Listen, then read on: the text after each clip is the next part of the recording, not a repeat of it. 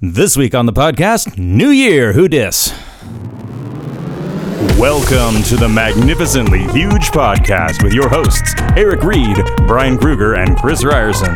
Three idiots who decided to slap an adverb together with an adjective to bring you one magnificently huge discussion each week about the movies and pop culture we kinda like, maybe even secretly love, before we ultimately crap all over them. We're not here to save the world, we're just here to make it weirder, one podcast at a time. This is Magnificently Huge. Welcome everyone once again to the Magnificently Huge Podcast. My name is Brian, and this week my friends Chris and Eric are back with me, and it's 2024. We did a hiatus during December. We just couldn't get our schedules to align. I thought we were going to record a couple more episodes. I kind of indicated that on the last episode that aired. Nope, we didn't. But what we do every year, we generally take some time off around the holidays, and we come back in January, and if you've listened to the show before, you know that every episode starts with a bunch of stuff that we've been doing recently, TV shows, movies, books, you name it. We do it, concerts, it's all there, and a segment that we call The Fresh Shit, and, well, when we take a bunch of time off like this, we have way more fresh shit than we need, and it tends to be the first episode of every year, so guess what? It's another year, and it's another fresh extravaganza. So check the show notes for timestamps on different topics if that helps you find what you're looking for. And as always, if you like the show, please subscribe to the podcast, share it on social media feeds with your friends, and if you want to check out all our old episodes and find all the ways to contact us, just go to our website, maghuge.com, maghuge.com. You'll find our Twitter, Instagram, Facebook, and a link to email us at magnificentlyhuge@gmail.com. All right, stretch them out. It's another year. Let's get to it. Welcome back to the Magnificently Huge Podcast, the place that tells you what's cool. I'm awake. Got the apple bottom jeans and the boots with the fur. The whole club was looking at her. What? Sorry. I rewatched Tropic Thunder recently, and the scene with Tom Cruise at the end is Les Grossman dancing to the song by Florida just fucking gets me every time. Apple bottom jeans and boots with the fur. I thought it was you don't know me like that. Back up, motherfucker, you don't know me like that. Yeah, yeah. You know? Well, it's two. That's the back up. The Ludicrous is the end credit one, but there's the one near the end when Grossman's talking to Matthew McConaughey. And he is doing a power move on him, and he turns the stereo way up, and it's the Flow Rider. It's so dumb. Anyway, it's just stuck in my head. So there you go. Anyway, welcome to the show, eh? Welcome. How are you doing, eh? We've had so much time, eh? Oh, so much time off. That was a big vacation. Yeah, I think we kind of needed it. To be honest, It's a new day, new year, new you, man. Live, learn, love. Same podcast, live, laugh, love. But yes, whatever. Hey, everybody, welcome to 2024. The clock is now ticking. Yeah, it's and we've all forgotten how to introduce ourselves. My name is Brian. Oh, hi, Brian. Hi, Brian. I'm Chris. I'm Eric. Yes, you are. Every day. Okay. We're pushing 300 episodes of this podcast, and we still don't know how to do it. So we're good with this. I mean, it's part of the charm. It is. Yes. Did either of you have any inclinations for any sort of just whip smart end of year 2023, the year that was kind of thing, or no? I don't really have much for that. But I thought I would present it to you. Thought about raising it as a show topic, and then I realized I didn't have anything interesting to say. Yeah, I mean, lots of people died, wars, famine, death. The last year before we have the next most terrifying election of all time. Oh God. Yeah. Yeah. It feels like every 4 years we're going to be going through one of these now. It is. Oh yeah, and it's not going to go away with Trump. Like, oh, no. We're just now in a world where if you give them a bad court decision or an election they don't like, they threaten violence. So we are all officially being bullied by the MAGAs. So good job, the MAGA world. The MAGA brown shirts. Yeah. I'm just going to say it, and I don't care what anybody else thinks, but I'm going to Godwin's Law. They're all a bunch of fucking Nazis. Yeah, I'm good with Trump is a mini Hitler. Yeah. I don't think I'm off base here with that, and I don't think that's a shock to anybody listening. So there you have it. That's my opinion in a nutshell. I tell you what, though, if the Nazis had kept losing elections, they would not have gone away. They'd have kept being, you know, Nazis we had to worry about. So right.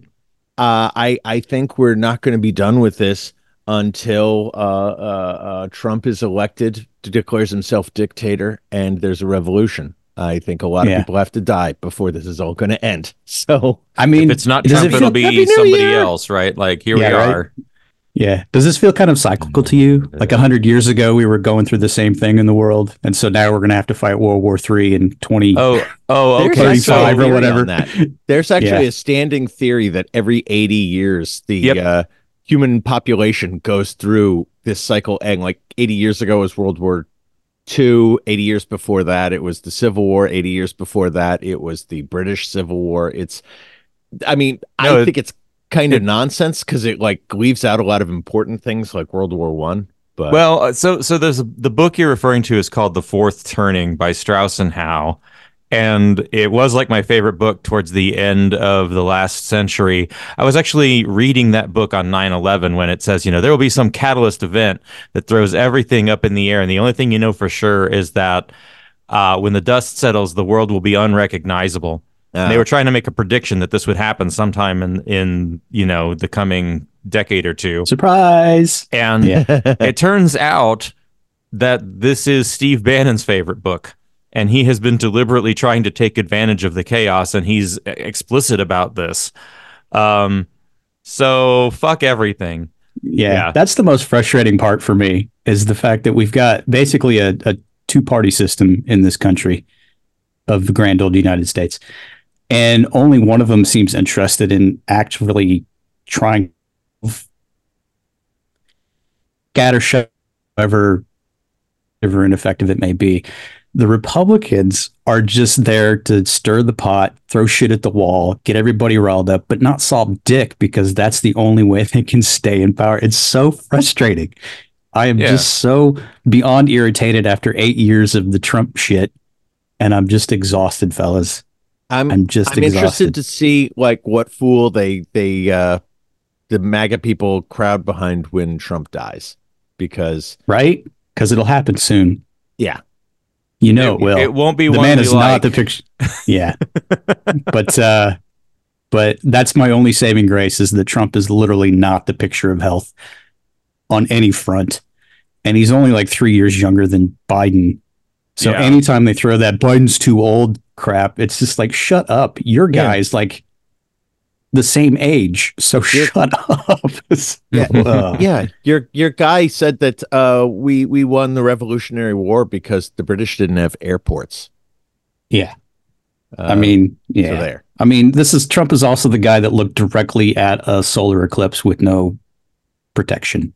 So take that as you will. Anyway, we are recording this on the day after Insurrection Day. January 6th. Yes. And which was also apparently the Epiphany. So what I learned is that only 51% of Americans had an epiphany on Insurrection Day a few years ago. But anyway, should we get on with the show? This is our annual tradition, which is called We Stopped Doing the Podcast for a good chunk of December. And we pile up a lot of things that we've been watching and doing. And so we excuse ourselves from coming up with the topic, and we just do an entire episode of the segment we call The Fresh Shit. This shit is fresh. Oh, shit, that is fresh. This stuff is really fresh. No subjects, just no cake, just frosting, as we like to say. Yeah, yeah. So there's literally no nutritional value coming your way. But these are popular episodes. Should we round robin this bitch? Like, who wants to go first? I'm curious as to what you did, Brian, because of the three of us, you're the one that does like 5 jillion things. I have because too many Eric things. And I are shut-ins. It's true. All right, I'm going to start with this was something I was. Okay, So if you actually listened to the podcast in December, I gave an intro that said there was going to be more episodes before Christmas, and no, that didn't happen. Whoops. Some fresh shit I was going to bring for one of those. Yeah. There's a show that you can watch on Hulu, and there's only like 3 episodes of the show, and they're half an hour each, and this whole thing was made for maybe $50. Like, it has got the lowest budget. But it's called Rocket Around the Christmas Tree, and it's literally people strapping Christmas decorations and shit to rockets and firing them off in a field in a sort of reality competition. So what a great idea. Basically it's the December version of the Pumpkin Junkin. Yeah. Basically. Okay. Yeah, basically. Are they like on big trebuchet type machines, or is it? No. It's just like model rockets, right? Okay. Gotcha. But it's shot like, I think it's in Canada based on the accents, and literally there's like this shitty trailer in a field, and it's obviously shot in the summer, and all these people are having to wear like sweaters and hats and stuff to look Christmassy, and they just look miserable.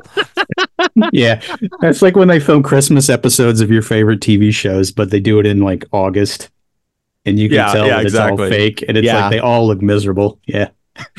So I mean, it actually sounds more awesome than it is, I have to admit. I mean, it sounds pretty awesome, Brian. But it's pretty. I mean, people are duct taping Christmas trees to rockets and shooting them. Come on, what's not to love?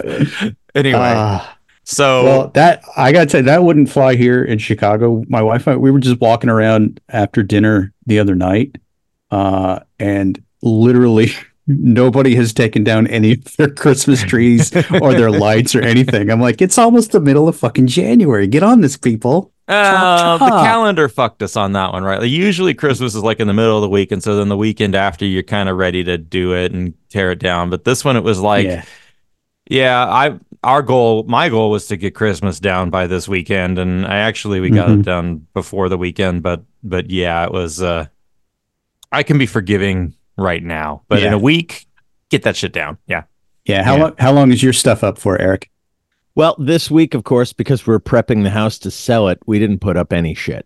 But normally it's up until about February, because we love Christmas. Okay. Gotcha. I'm surprised you take stuff down at all. You should just live in that all year. Yeah. I have a coworker. Actually, we do have one row of lights out front that never comes down. So in a way. Good for you. Good for you. Okay. I have a coworker who literally doesn't take his tree down. He works from home, and he'll have that tree up in July. Like, yeah. Anyway.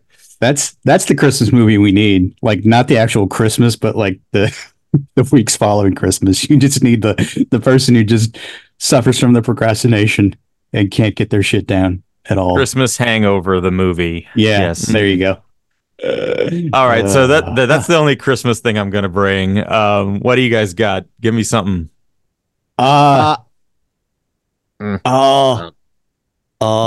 You go, Eric. I didn't have Christmas stuff. Kind of Christmas stuff. I always like Great British Bake Off, and we watched that to death. Who's hosting that now? Is it? I don't know her name. She's a British sort of presenter. They have lots of presenters in British television. Who are only known for. It's a good gig. Yeah. Yeah, and lots of fake snow, because they did the Christmas special. We just watched their Christmas special, and with the stars of Channel 4, the legends of Channel 4. I think, those Channel 4 is awesome. That's their comedy channel, so you get all kinds of fun on that one. That's probably it was all presenters. It was all this sort of fake entertainer category of famous people. Yeah. God bless them. I love the British entertainment system, because it's literally like you can have a career and then just fall back on that the rest of your days. It's great. And I'm trying to think. I didn't know any of the celebrities on their the celebrity show, except Tony Richardson from Blackadder. Right. The guy who was always cooking rats, he was on there. Okay. Did he bake some rats for Christmas? Like a pot pie? Do you know he did? He made like they had to make like the first thing they made were these, or were they turnips? I'm not sure, but yeah, he made something that looked like a turnip or a rat butt. I can't quite tell. Oh God. So, but is Noel Fielding still doing it? Oh yeah. Yeah, he's still there. Okay. Fucking Vince Noir. The fact that Vince Noir ended up hosting the Great British Bake Off still just chuffs me to no end. It's the dumbest that you never would have figured that would have happened, but it did, and it just makes me laugh. And I think he's always telling people also, well, I'm a goth. You know, it's like being a goth always finds its way into there. Yeah, yeah. And then and what's his face? Matt, whatever from Matt Lucas. Yeah, Matt Lucas is also, I think he's still doing it too, right? No, he was replaced by the other woman who I'm looking up at the moment. But yeah, he left. And that's another thing I saw this year. You know, because Matt Lucas is a good transition. Wonka. There we go. Oh God. Yeah. No, let's talk about Wonka. Wonka. That's like nothing says corporate entertainment like a movie called Wonka. You know what I mean? Thank you. I think you got to watch Willy Wonka and the Chocolate Factory to get the first one, the original one, to get the lesson about, you know, I don't know, corporate product. And then you need to watch the sequel, which literally is corporate product. Okay, so this movie was so frustrating. That's shocking to hear, Brian.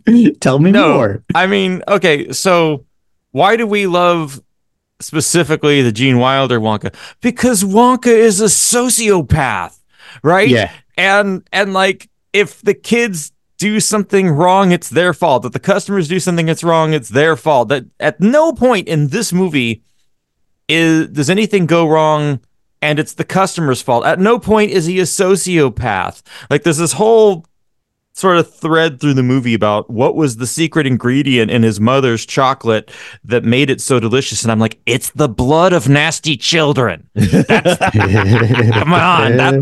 They don't put Wonka on the screen.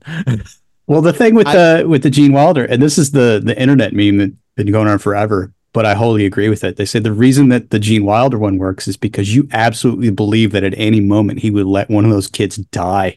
Yeah. And none of the other movies have that vibe. And in so it's this just movie, sort of, yeah. He does get the writers of this wrote, I think, Paddington and Paddington 2 and like, yeah, right. There is a whole subgenre now of film called oldie-timey British, you know, and everything is cute and wonderful and like 1960s Disney British film throwback. Right. And it's supposed to be cute. And I, you know what? I liked the Paddington movies a lot. Absolutely. They represent a genre of, I don't know, charming British fable. And this definitely falls into that. And that's its problem is that, you know, Willy Wonka was almost, you know, it stood almost against that. You know, it was like, yes, it fooled you into thinking it was going to be charming, and it goddamn wasn't.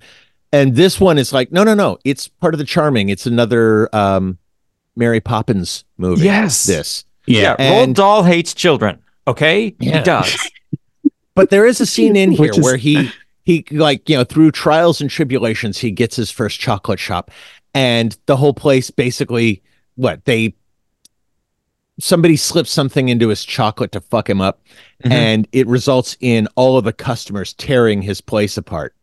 Just, you know, and I was watching this going, oh, we're going to see him scowl and go, aha, this is why people suck. I will get them, you know, but no, he doesn't.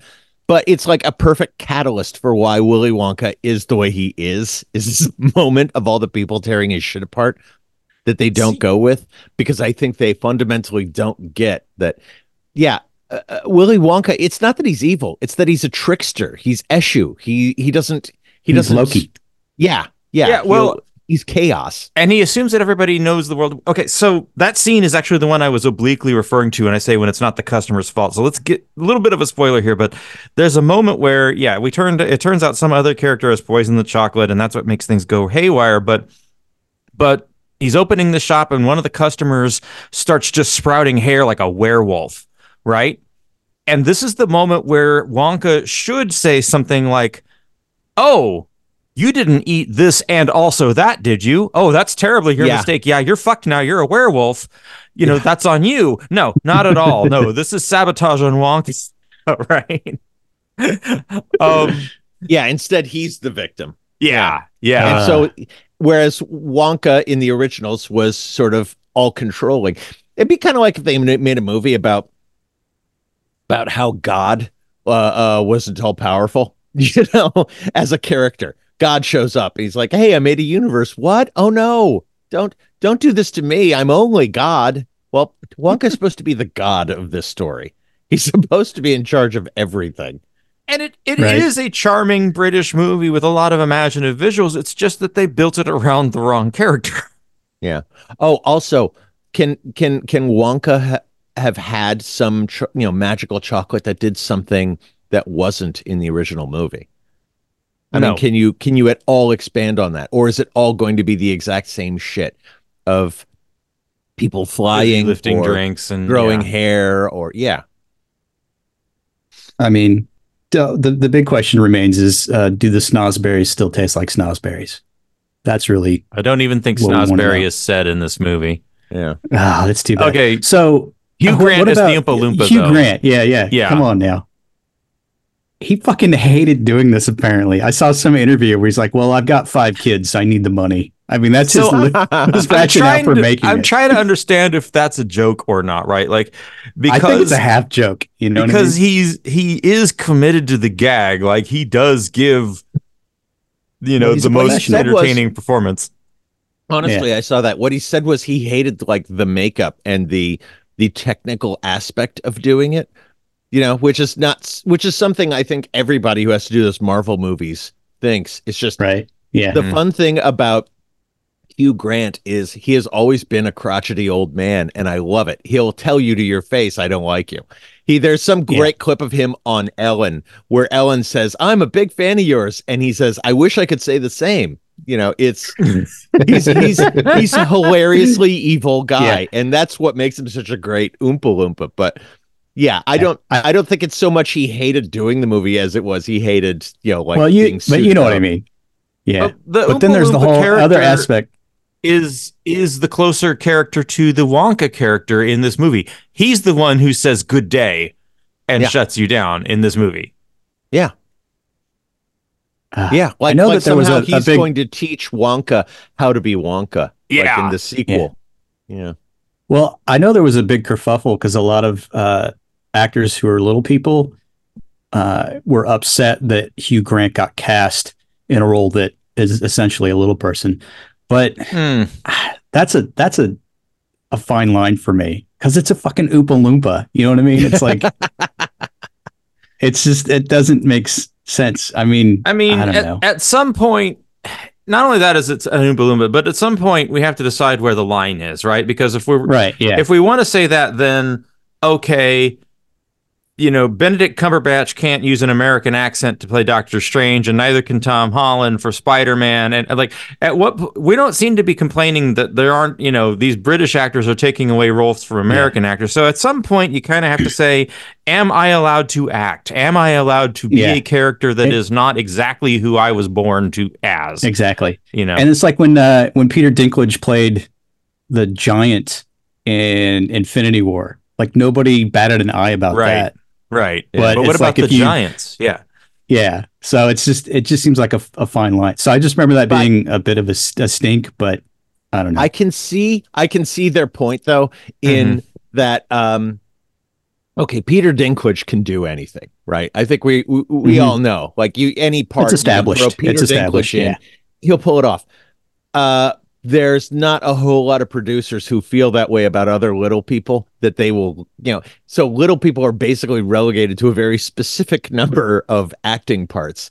And which is too bad. So it's like, if one of them goes to somebody who's not a little person, it's like, oh shit, that's one less thing we can do. Yeah, I get that. I kind of see that. It's like if they did, I don't know, a biopic of Kenny Baker, and you know they got Benedict Cumberbatch to do that. That would be fucking wildly insulting. Yeah, right. I mean, it basically boils down to Dinklage and Warwick Davis. Well, Warwick Davis has an entire agency, right? Like his whole thing is that he took that cachet and he turned it into, we're going to get roles for more little people. Mm-hmm. Yeah. Oh yeah, more power to him. There you go. But I'm just saying, it's like, I think it's silly in this case because the Oompa Loompa isn't a little person. The Oompa Loompa is a fucking CGI creation with a human face. Right. That's what I'm saying. Loompas, maybe the argument is not you casting him as it is making the artistic choice of having a CGI Oompa Loompa. Mm. Right. So anyway, I digress. Hugh Grant, Oompa Loompa, go. I kind of liked him. I liked him because he was salty. He was the only part of the movie that was salty, and yeah. So when you guys came out of this movie, were the cockles of your heart warmed?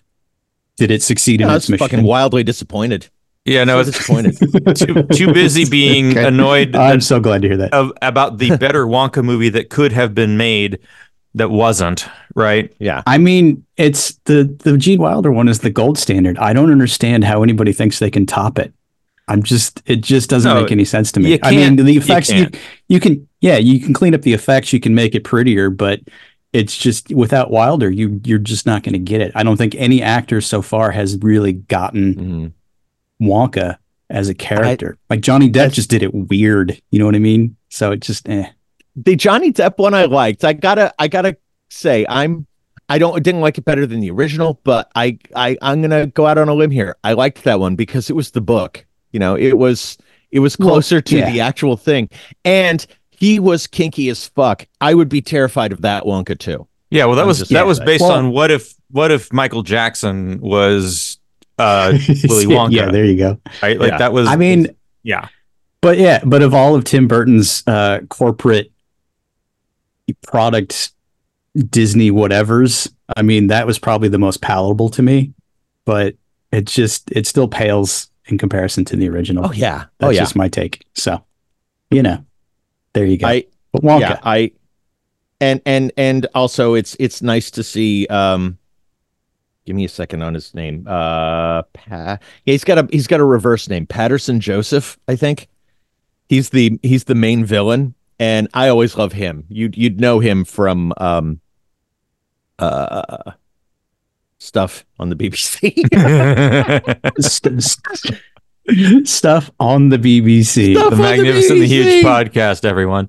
Peep Show. You mean Rowan Peep Show? You mean he's the guy who wins? He's the guy who wins number Wang. Oh, from that Mitchell and Webb look. Yeah.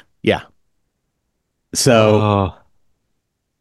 I can't remember his name now. Going way deep on I'm looking it up. I got it right. It's Patterson. Oh, I see it here. It's Patterson Joseph. Yeah. Oh, okay. Yeah, I'm pulling him up. That guy. It's good to see him like with a lead, and he's a convincing enough villain. I mean, he's chewing scenery left and right. Yeah. It's funny how many of those Mitchell and Webb people show up in these movies now. I mean, I'm gonna keep it moving. Sorry. No. Some live performances I saw over the break. I guess I do have to do another Christmas reference.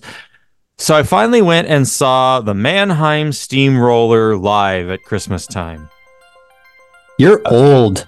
I am old. Like, if I'm going to 80s concerts, this is one of them.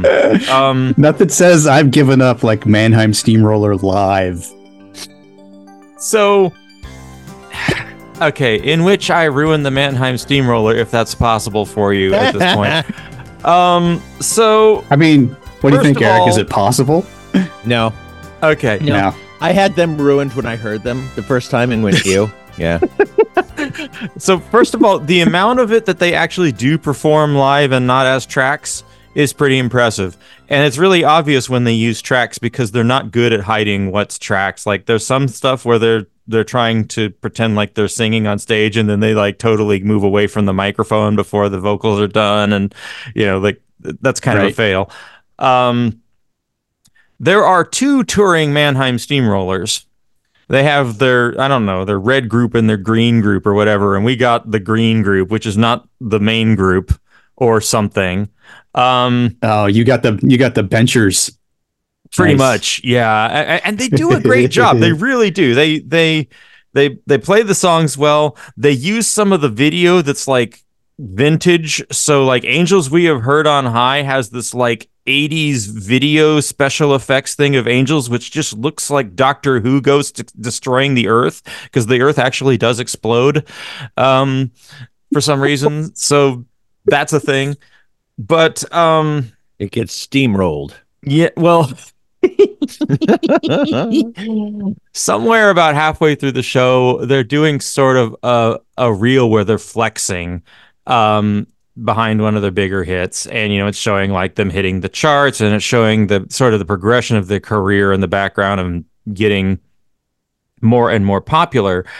And they show a shot of the Mannheim Steamroller playing in front of Bill Clinton. And then they show a shot of Mannheim Steamroller playing for George W. Bush that lasts quite a bit longer than the Clinton shot.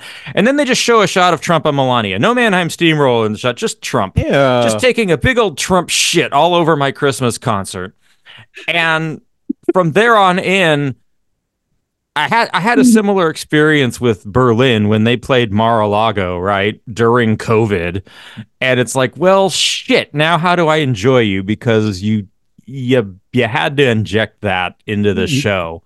But this was totally unnecessary. There was no footage of them playing for Trump. It was just, and also Trump. Look at Trump. We're really not showing Obama. Gross. We're skipping right past Obama. Yeah. I mean, you think that's just throwing a bone to the MAGA shits? Well, I think they're saying exactly what side of the fence they fall on. I had to Google a bit to find the answer, but the answer is no, that's saying what side of the fence they're on, because Chip Davis posted a very sad post to say how sad he was when Rush Limbaugh died. So, oh God, that's the Mannheim Steamroller for you, kids. No. The Mannheim Cleveland Steamroller. Yeah, that's what they are. So you know what? You should probably write a complaint letter to your God. That's the thing. Yeah, really. Because you know your God is the one who took your Rush away from you. You know, ultimately, it's how he's going to like a beautiful heaven. Maybe there's nothing to complain about. Stupid. How about that? I don't know. Considering what sort of music Mannheim Steamroller produces, isn't that punishment enough? They're part of the Christmas soundscape for me. So that one kind of sucks for me. You poor bastard. What is also a band I listen to a lot that I saw live. I finally got to see the Depeche Mode tour in Vegas this year. Because I saw them back. Yeah, I saw them back in April, and I remember you saying, "Oh, I'm seeing them in November." I was like, "Holy shit, they're going to be on tour forever." Eric, so, did you say? I'm glad you finally got. I did. I saw them. What did you think of the new concert tour? Oh, they were so tired. It was kind of. I was like, okay, I was waiting for the hits after a while because I did not care for the new music. I'm sorry, I don't. Mm-hmm. And same. I was like, they would play the. Let's see, what was it? They would play some of the hits, and Dave Gahan sounded kind of, his voice is, he's older. There's no getting around it. He's older. And what is the, I'm trying to think of the song from, I'm taking a ride with Never Let Me Down Again. Yeah, that. They did as like a slow, almost acoustic thing, and I wanted to just scream at him, "No, this is one of the toe tappers." They did that as the slow. No, they Strange Love as the slow acoustic. Strange Love, then okay, yeah, they did, yeah, and I'm just like, "Oh, you're fucking up." I actually left early because I was like, I don't care, and As really? I'm walking out, actually, they did I Feel You. And I'm like, okay, I'll stay just long enough for that, because this song always... You left early. Works. If you left at I Feel You left at maybe the 30% mark. Yeah. Yeah. I didn't care. The show that I saw was sort of at the beginning of their tour, and it was actually... it had energy, and it was good, but you definitely had to get to the encore for... the really fun stuff where the crowd gets involved. And that's the other thing, you know, is that now that I'm old, I really don't care about live music at all. Yeah, I like this, honestly. My wife has given me an out and basically said you can leave whenever you want to, and I'm like, thank you. So yeah, that's kind of where I was. I just happened to see him on a complete lark, so it wasn't anything planned. Yeah. But yeah, I definitely so much fun.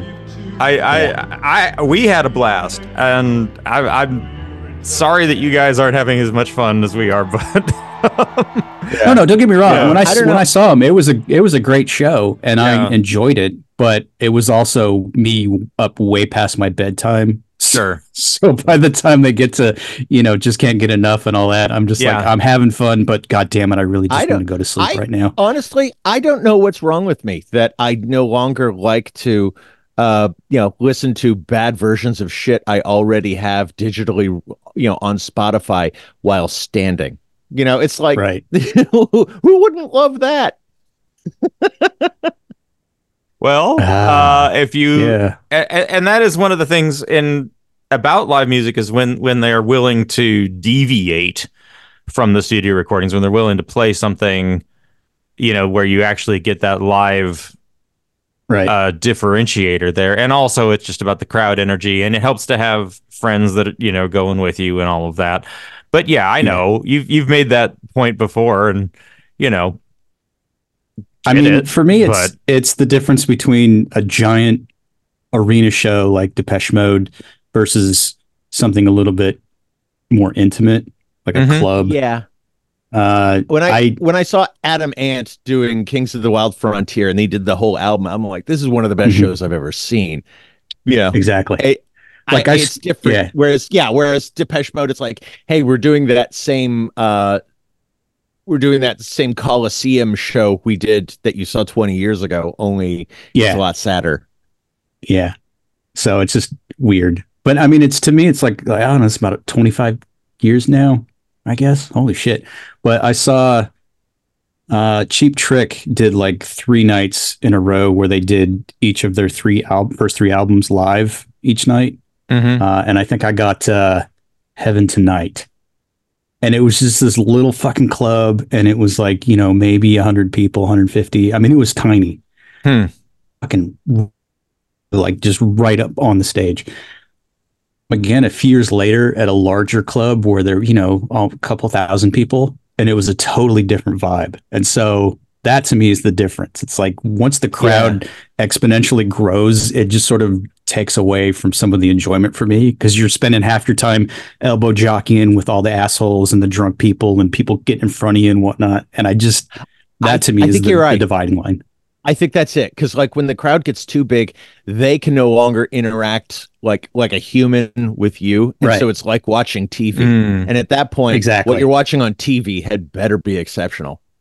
Yeah, and that might explain why, like when we would do the '80s cruise, the shows in the smaller venue were the more memorable ones. Yeah, right. Like exactly, those are always the more fun shows. So, there you go. Except for Tony Hadley. Tony Hadley did the big room, and he was the best because he did not give a fuck. That guy walked on stage with a drink in his hand, and I was like, I love this motherfucker. This guy gets it. Well, that's like when Dean Martin would show up, but he wasn't actually drunk, but that was his shtick. Yeah. And everybody ate it up. It's the same thing. But whatever. All right. I think we've beaten this, Chris. What's... Give us some more fresh shit. I just want to ask off the bat, because this is some behind the scenes magic. Did you both of you watch The Ref last month in prep for the show that we never did about The Ref? Okay. Yep. Had you both seen The Ref before? Nope. Oh, 100 times. Okay, so me and Eric have seen The Ref like a jillion times. I'm just curious to hear Brian's opinion just real quick about what he experienced with The Ref, with Timothy Leary. Let's see. Timothy Leary? Yeah. I'm saying he's paying attention. Shut up. Dennis Leary. Jesus. Let's see. The big thing for me was the 90s of it all, right? Right? Yeah. You know, the credits are being set to this weird boys choir version of the Sadness song, and yeah, like everyone has a chord on their phone, even the cops. You know? Yeah. I did find it rather annoying when they tied people up with bungee cords, and that was an effective restraint. I mean, you gotta have to just buy into the conceit. The movie, you know what I mean? Yeah. The movie is really the two of them yelling at each other. Oh yeah, yeah. I know. I mean, I know. when I try and sell this movie to people, all I tell them about is just excuse the shit out of me. That to me sells the whole movie. Yeah, like when Kevin Spacey's in the living room with the family, and they're all talking to each other, and he's just like taking the fireplace poker and just beating the shit out of the Christmas tree, going, excuse me, excuse me, excuse me. It's like, that is every family Christmas in a nutshell. And I think they just nailed it. So I swear, at least once a year, I find a reason to tell somebody, your husband ain't dead. He's hiding. Mm-hmm. Yeah. So yeah, it's a nice little underappreciated gem from the 90s, I think. There's a scene where they do Santa Lucia wreaths on their head. These wreaths with candles. Candles, yeah. My great aunt Esther did that every year. Would like come around with the candles on her head, right? I totally forgot. You told us about that a long time ago. Yeah, I totally forgot. Yeah, so I saw that and I'm like, actually, that's all correct. Yep. Nice. I like watching that scene. I always get nervous because I'm like, when is their hair going to catch on fire? Because there's literally nothing. Yeah. It's just like hair. Every Christmas I would ask that question. Are we all going to die? Like an accident waiting to happen. Yeah. And The Ref, written by Richard Logravanis, who wrote one of our favorite films, The Fisher King. Yep. Yeah. And music by Dave Stewart of the Eurythmics. Yeah, and directed by Ted Demme. It was directed Ted Demme, our favorite Coke fiend. Who died way too early of Coke. So that's a shame. And basketball, Coke and basketball, bad mix. Yeah, yeah.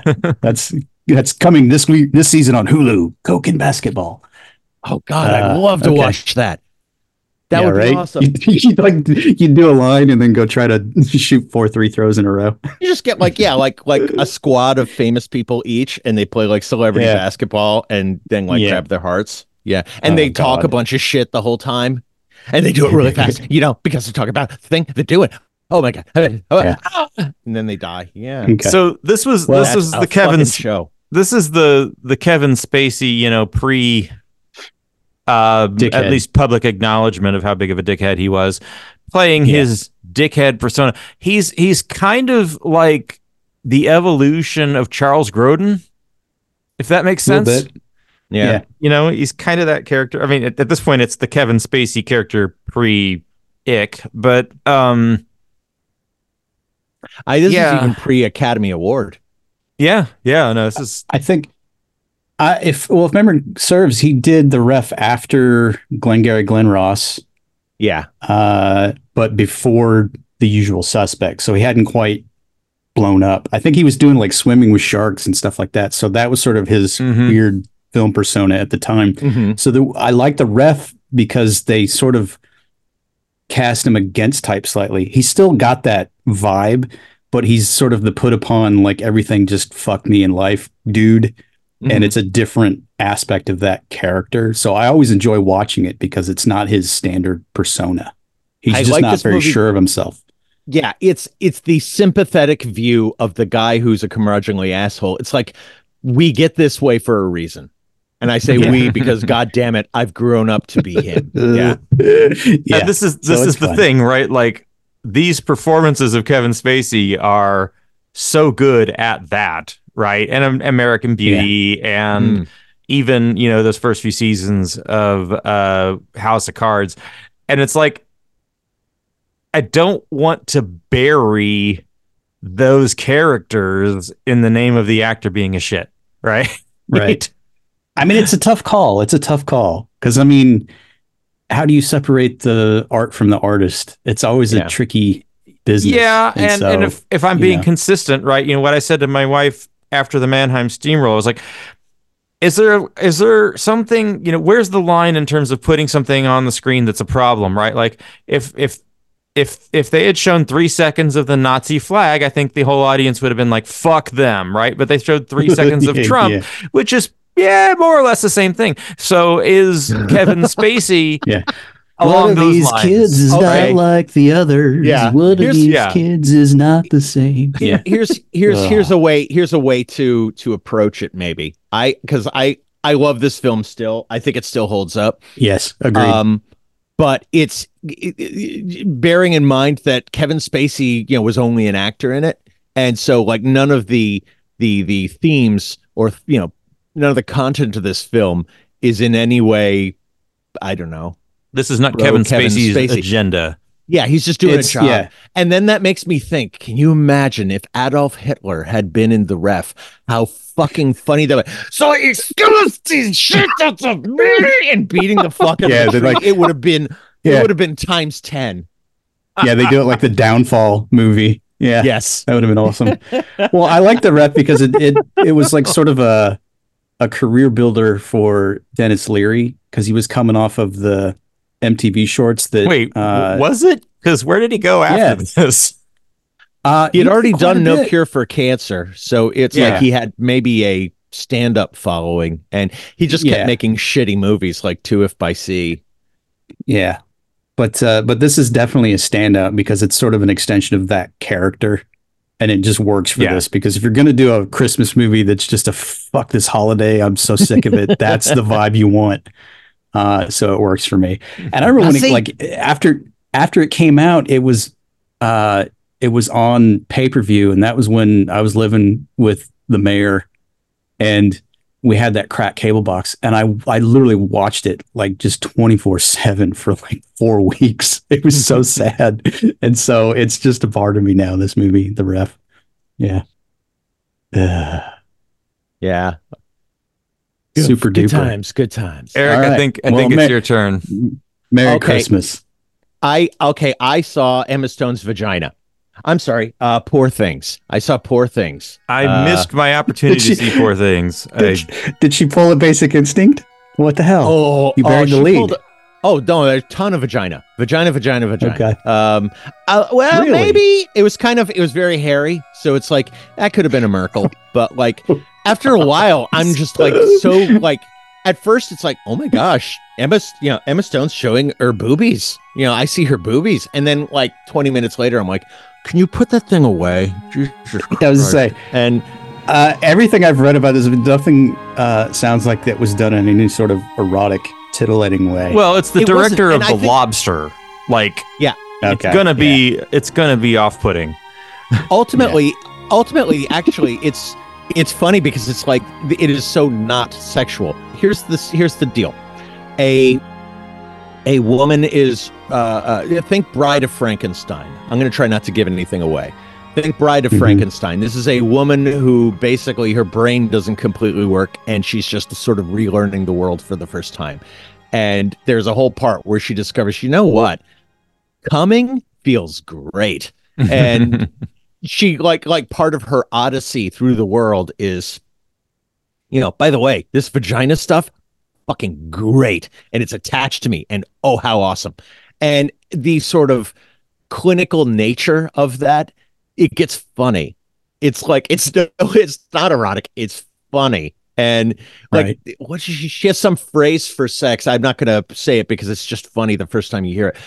But she keeps she like lifts up her dress to show you her snatch, and it's just like, shall we go at it now? And it's not erotic. You want a date? It's funny, yeah. God.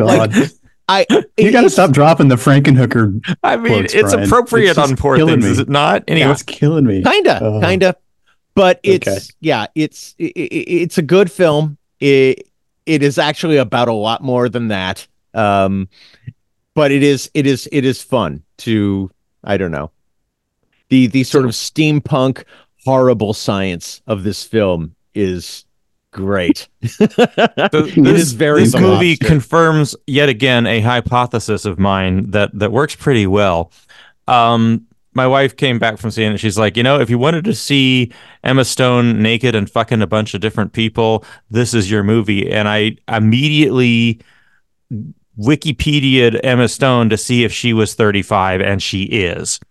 And working hypothesis is that when you have these moments when a star does their big sexy role, they're like between the age of 34 and 36. That's Sharon Stone in Basic Instinct. That's Margot Robbie in The Wolf of Wall Street. The list goes on and on and on. And yes, that's because women are like their absolute peak sexually. They look great. They're horny as hell. And they're over the sort of protectionism of their 20s. And they do these things. But it just keeps happening. I would have said it's more like their agent saying, this is your last chance before the shit starts sagging. Maybe you want to get one in there so that time can see how fucking rocking your body was. Well, but you can also look at it too. Like that's just them taking control of the way people view them. Like I like No Hard Feelings with Jennifer Lawrence. I mean, there's that whole sequence where she's naked on the beach, but it is so not done for any sort of eroticism. It's just her being just pissed off at these teenagers who stole her clothes while she was skinny dipping. And it's actually very funny. And you don't even really notice that she's naked. Jennifer Lawrence is 33 years old. Yeah, that's what I'm saying. But it's like that. Exactly. It's like they doing it, but not doing it to be, I don't know. They're doing it because they're finally in control of their own sexuality and owning it. And Emma Stone, that's great.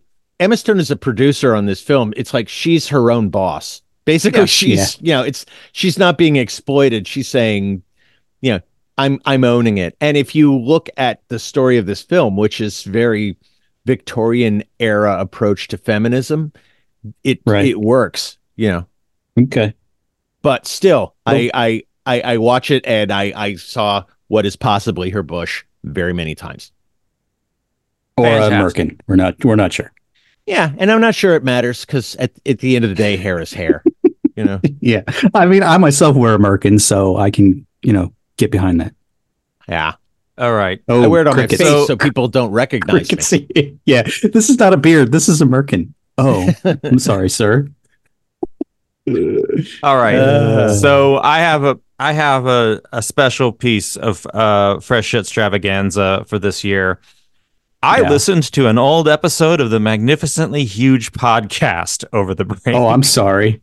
It's the one we posted. They're very problematic now. It was the Norman Lear Cinematic Universe episode of Mag Huge. I love that episode because you get so mad at me when I go on my tangent about Mary Tyler Moore's universe. Like it's not part of the whole show, but it is to me. And you just got so mad. Well, it's like, what was it, like episode 13 or something like that? Yeah, I don't know. It was early. It's an early episode. It's so early that the fresh shit bumper isn't quite the same, right? Like it's one of those. Yeah. But so some critiques and some musings on the Magnificently Huge Podcast. Some dipshit thought it would be a good idea to edit out every uncomfortable pause and burp and noise and whatever back in the early days of the podcast, and it ruins when they had more time. It was not only labor intensive, it was wasted labor because I put all this time into making us sound unnaturally edited, and it was really that's part of the charm to listen to those episodes where it's almost like AI did the editing for us. You know what I mean? I get it. It's like we wanted to sound professional, but we sounded less human. Kind of like the discussion we had about Adrian shows Barbeau's versus concerts. No. It's like it sounded less human. Yeah. So this is the thing, right? it's overproduced, and we don't do that anymore. But hell no. There's one moment where it's overproduced in the best way, and that's the episode where Eric just keeps going off about Adrian Barbeau's boobs, and we introduce the yakety sax thing and the Chris droning on with as many that's all I'm gonna say is just euphemisms for boobs as possible in the background, and it's a full-on those are the days. Like negative land discontinuity. Yeah, I missed that. We were way more negative land in the early welcome to the cowboy days of this podcast. That is for certain. So there you go. But was it enjoyable? The listening.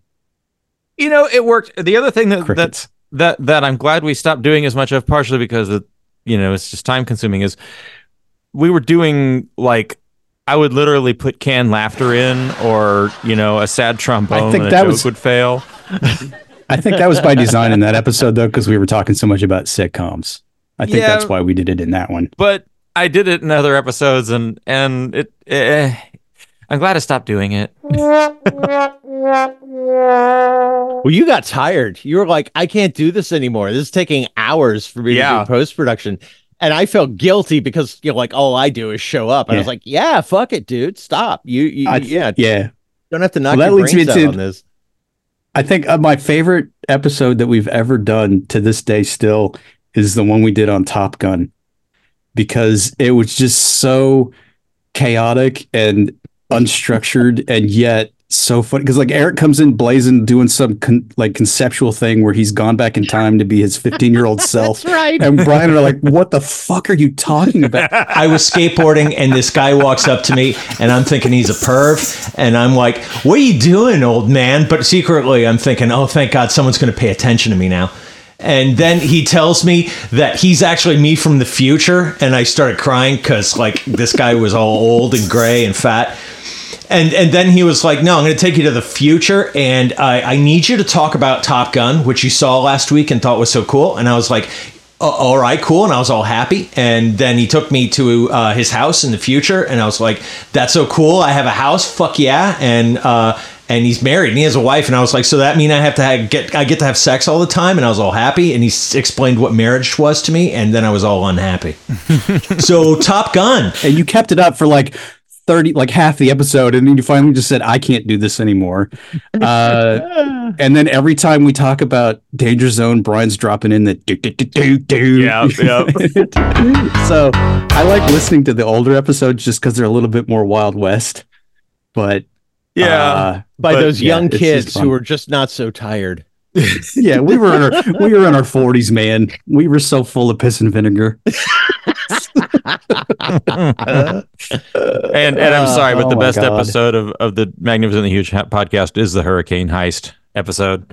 Yeah, still, yeah. She's as sweet as honey.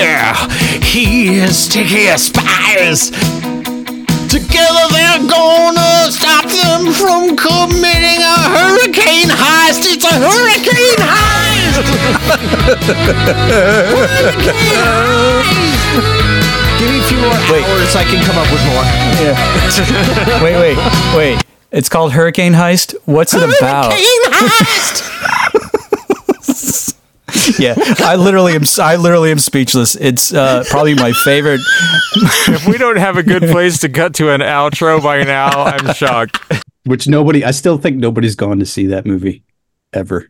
Anyway, to this day. Yeah. So yeah, it was interesting to take a trip back through memory lane. I had said like over a year ago that maybe during one of these December breaks, I was going to try and make a very special episode, which was like, the beginner's guide to the Magnificently Huge podcast, where I try to explain the jokes and the things that keep popping up for no reason, like Incredible Hulk. Incredible Hulk. Yeah. But, maybe we'll just leave that to the winds of time. I don't know. Yeah, the kids at home. Maybe we'll start a wiki. There you go. That sounds like work, man. I don't know about you, but that sounds like work. The whole point of a wiki is somebody else writes it. Yeah, exactly. All of our massive fans, our huge following, they have to do all the goddamn work. The 26 people who consistently listen to this show yeah, can contribute to the Mag Huge wiki.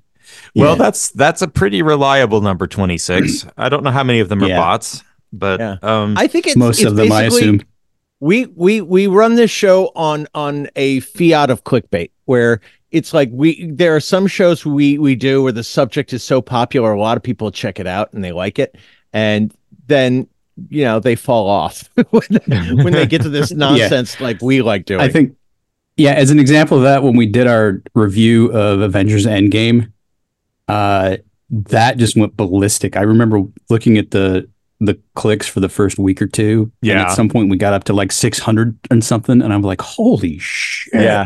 People were hungry and then for it that. And then it just fucking plummeted. Oh no, so I'm like, slow taper over time from there. My theory of podcasts is that the content of the podcast doesn't matter. Ultimately, it's, do I want to hang out with the hosts? And what we've learned is we're just as popular as we've ever been. Yeah. Just like I say, there are 26 people who are willing to tolerate us. Yeah. Which is fine. It's fine. I mean, I lived in Austin for a long time, and I know a lot of people in bands, and that's literally the scene. It's like, hey, we're putting a show on at the bar, come on down. And then it's literally like them and all their friends. Like nobody else. And at some point you're going, is this sad or is this actually kind of cool? Because nobody else is dealing with this right now. Yeah. So it's, take your pick. I feel like this is a garage band sort of a vibe. Of the three of us, Brian, you're the one who has kids. How often would your kids or your kids' friends say, boy, I really want to hang out with Brian? Probably not a lot, but I don't want to hang out with my kids. So many people want to hang with us. It's fine. Yeah. Oh God. Okay. All right. So anyway, that's all I'm bringing to this. Who else has got stuff for the fresh extravaganza? Let me ask you this. Y'all are familiar with Albert Brooks, right? Yeah. Oh yes. I think I watched what you're about to say. There's a thing on Max right now where it's him and Rob Reiner sitting down and just basically talking about the career of Albert Brooks. It's called Defending My Life. And it's quite good. I'm familiar with his career, and I do enjoy his work, but watching this, I didn't realize how big of an influence the man actually has on my personal comic sensibility. And I don't know how that happened, because it's not like I seek out Albert Brooks, but just watching it, I was just like, holy crap, like every movie that he's done is just insane. And like, have you seen Real Life, either of you? Yeah, totally. Actually, I don't. Have you seen that one, Brian? I don't know that I have. I've only seen the clips. Oh, so. Reality TV before reality TV. Actually, I think it was probably a spoof on that PBS American Family show. Yeah. Yeah, which is what he did. But basically, it's Albert Brooks plays a filmmaker who's just doing a documentary about your average American family, chosen at random, and they live in Phoenix. And the whole movie is just about how the film crew and the director sort of insinuate themselves ever more deeper into the lives of this family. And it's so funny considering that, 20 years later, we get that reality TV boom, and he nailed it, man. He fucking nailed it. And I just, every time I watch that stuff, I'm just in awe of how he was able to do that and make it stick. But then you look at all of his other stuff. I mean, it's just like, what the hell, man? You are just a genius. And so getting through the career thing. The stand-up. I hadn't seen his stand-up. Yeah, that's the other thing. It's like, I'm sure I saw it as a kid, but I didn't really remember. But it's all so conceptual. It's way more like in the realm of like Steve Martin and the like. Yeah, well, so the anecdote is that he basically went down the path of being a comedian as a really young kid, trying to do this act for Carl Reiner, because he went to high school with Rob Reiner, so he knew. And so he's doing this escape act, and he's tie my hands up with like Kleenex or whatever, like he's very much not bound up, and then they raise the curtain, and then the whole act is him struggling to get out of the obviously easy to get out of restraints, behind the curtain and getting upset, and apparently this cracks Carl Reiner up and sends him down his career, and all of his bits are like attempts to recapture that magic. It's like, yeah, he has a ventriloquism act where he doesn't even make any attempt to to do ventriloquism right. You know, he needs to light a cigarette, so he drops the dummy on the floor to get both of his hands free to light up. yeah, it's just funny, but the fact that he did that bit in high school, and then Carl Reiner was on the Tonight Show and literally said on TV that the funniest thing he'd ever seen in his entire life was this thing that the 16-year-old kid did. Yeah, when he was still called Albert Einstein before he changed to his stage name. Yeah. And I'm like, holy shit. But then watching his stand-up, it's all very just anti-audience, just weirdness. Yeah, what if I'm bad at what I'm doing, right? Yeah. And it's but it all works so well. And then he takes that energy into his movies, and it's just, I remember the first time I saw Lost in America. And it's just, that's an Eric movie to a T, because it's just everything about that. You're like, don't do it. No, stop, no. And it just keeps building. And it's just genius. And so I'm watching their conversation with Albert Brooks and Rob Reiner, and I was like, holy shit. It's like, I did not realize what a heavy influence this man has had on my comic sensibility over time. It was just astonishing to me. So it's a fun watch if you like his particular shtick. Lost in America is one of my favorite films because it is an exercise in defeat. I mean, the whole thing is nothing but failure after failure. And the lesson in the end is, you know what? Selling out is a lot more comfortable and safer. Just do that. Yeah.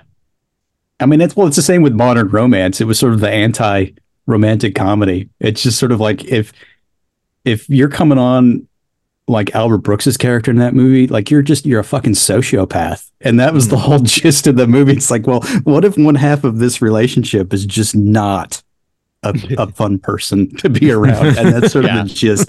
It's just, so I like how he tweaks it, but it's a fun conversation he has with Rob Reiner, and it was, I learned some stuff, and that was interesting to see, so good stuff. Right. If you can find it, Eric, maybe a good tie-in then to what I would like to, this will be my last one for the show, I think, because this is my pick of movie of the year for me. My magnificently huge Oscar goes to Beau is Afraid. Did anybody see Beau is Afraid? Not yet. No. Okay, it's I still don't see movies in the theater, so yeah. Yeah, it was in theaters, and then now it's on streaming. I think it's I don't know what it's on. I don't pay for streaming either. Yeah. And it's an Ari Aster film. He made Heredity and Midsommar, and this is again maybe a horror film, but in reality it's a comedy.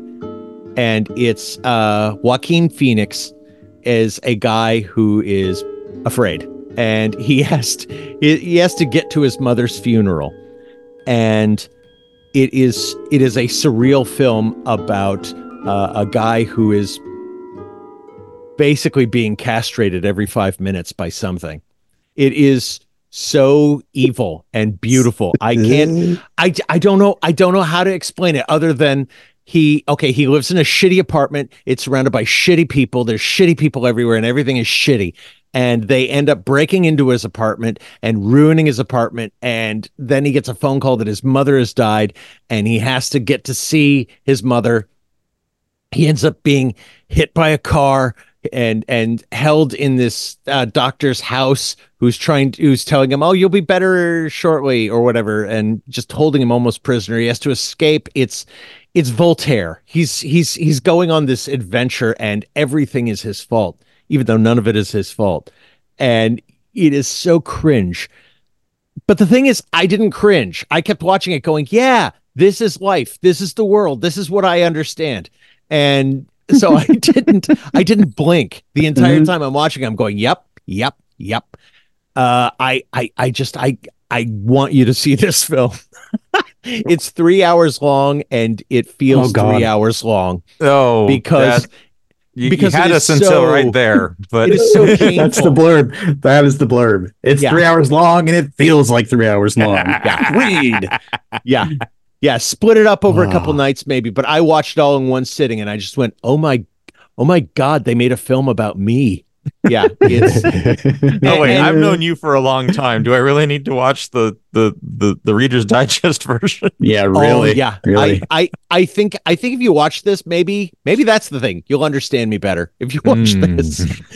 Okay. I mean, I'm getting the feeling neither of you really gonna watch it, so maybe I can throw in some spoilers. I mean, maybe not. Go see it. Okay. I mean, that's up to but I can't on the three. It's you. Yeah, I will say it is worth it to watch, to see basically, well, it's this guy and his relationship with his mother and how his mother fucks him up. And it is so deep and horrible. It is hilarious. That's why I say this sound is like a comedy. Does that sound like Eric to you at all, Brian? That description? I'm just yes. It's fucking great. I watched this movie and I was like, I don't know if I'll like this, and then I was like, I don't know that I can go a day without watching this the rest of my life. Ooh. Okay. Well, all right, man, if you can't go a day without listening to our podcast, get help. Good transition.